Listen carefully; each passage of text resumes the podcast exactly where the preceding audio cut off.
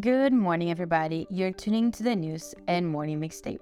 It is Tuesday, March 21st, and I'm your host, Mariana Schuetze, reporting for CJRU 1280 a.m. in Toronto, and here are the main stories from today. Chinese leader Xi Jinping visits Russia for the first time since the Ukraine invasion. In Europe, Macron's government is facing two no confidence motions as protests erupt in France. The United Nations just released a new climate report that states the green timeline ahead of humanity. And then we'll hear from Samina with their segment Turn the Page. So let's get to the news. Chinese President Xi Jinping makes his first visit to Moscow since Russian invasion of Ukraine last year. This comes just days after the International Criminal Court in The Hague accused Vladimir Putin, the Russian president, of committing war crimes in Ukraine and issued a warrant for his arrest. Ukraine is expected to be a key point of discussion throughout Jinping's visit, says CNN coverage. While standing next to the Chinese leader yesterday, Putin told Jinping, In the last few years, China has made a colossal leap forward. In the whole world, this evokes interest and, unfortunately, even envy. Jinping also called Putin his dear friend and said Russia's development has significantly improved under his leadership. China has called this trip a journey of friendship, cooperation, and peace, amid a push from Beijing to frame itself as a key proponent for the resolution of the Ukrainian conflict. The visit, however, is being viewed differently by Western countries.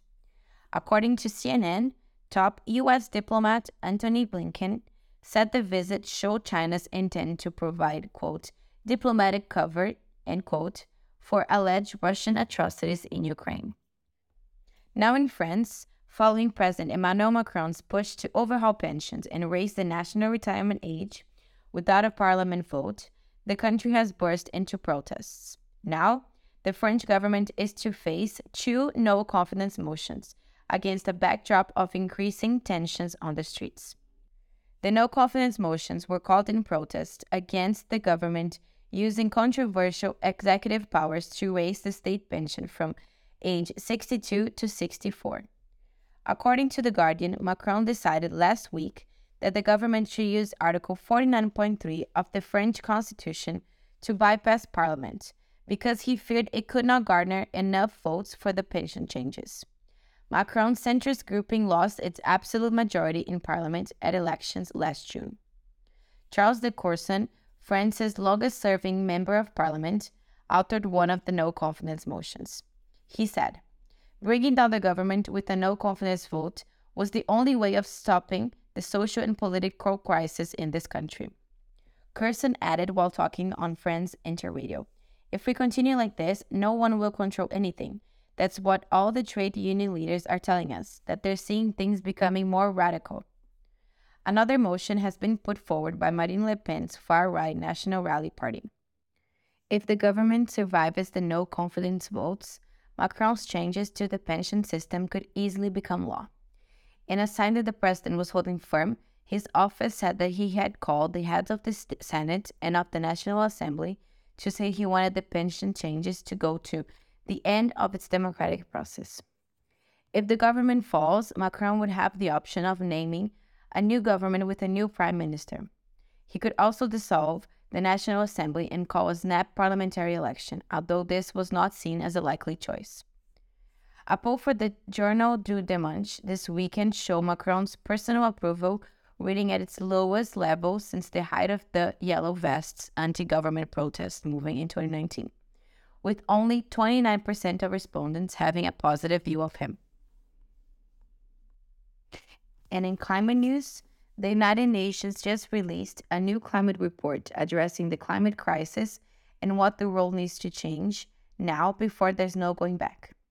According to the report, countries such as Canada must slash carbon emissions by almost half in the next seven years to prevent now teens from living out their old age in a world with increased floods, fires, crop failures, forced migration, and infectious diseases outbreaks. And they would have to slash the emissions down to zero by 2050, according to the Intergovernmental Panel on Climate Change Synthesis report. UN Secretary General Antonio Guterres said at a news conference for the report's release. In short, our world needs climate action on all fronts, everything, everywhere, all at once. He suggested wealthy countries such as Canada need to reach net zero even sooner by 2040. According to the Toronto Star, some of the solutions stated by the Secretary General are embarrassingly simple.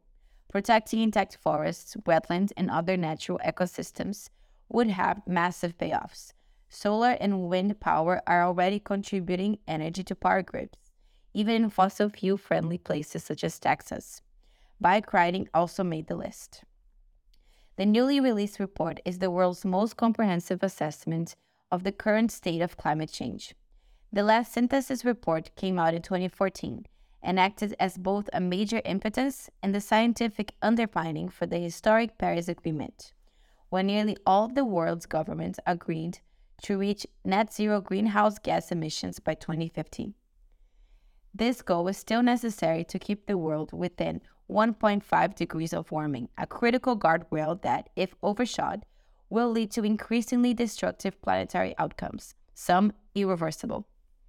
The synthesis report released yesterday concludes years of work by hundreds of scientists around the globe and will lay the stage for a different kind of momentous meeting later this year, a conference at which nations will assess their Paris commitment progress so far.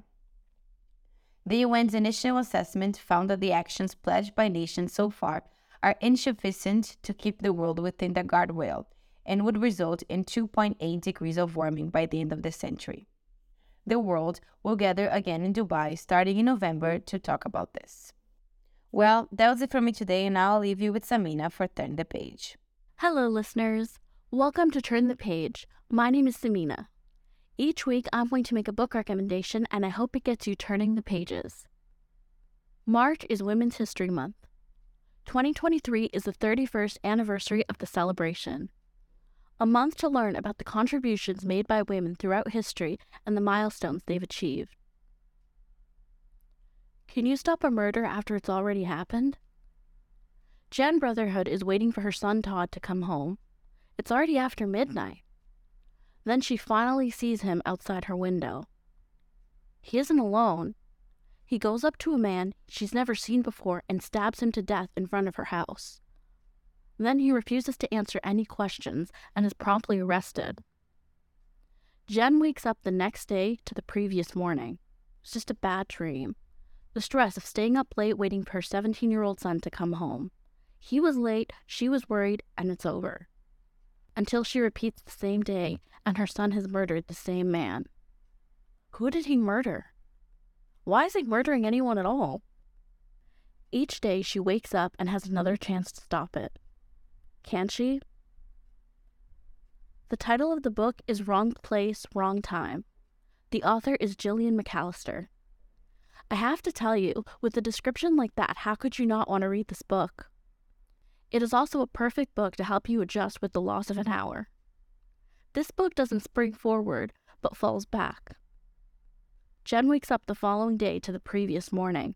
She manages to convince Todd to stay home and stops the murder. But when she wakes up the next morning, she wakes up further back in time to the day before. The following day, she wakes up even further back in time to the day before that. Jen realizes the only way to break the cycle is to solve the crime in reverse. She investigates by trying to find out why Todd would kill someone. She starts to review her son's movements and uncover secrets about her family's life she can't believe she didn't know. In this novel, we also have a secondary story where we follow a police officer who is trying to solve the murder in real time. This story will get your heart racing. There are twists you will not see coming. Gillian has written a fast paced, entertaining, well constructed novel that will have you losing track of time. Ready, set, go. If you find there's a book you want to read immediately, Check with your local library and don't forget to check Overdrive for a digital copy. You can also check your local independent bookstore. If you enjoyed this book and want to share your thoughts or make a recommendation, please find us on Instagram at CJRU1280. Thank you for listening. Happy reading. This is it for the news today. Thank you so much for tuning in and listening. It's CJRU 1280 AM in Toronto. I'm Mariana Schuetze, and this is Morning Mixtape News.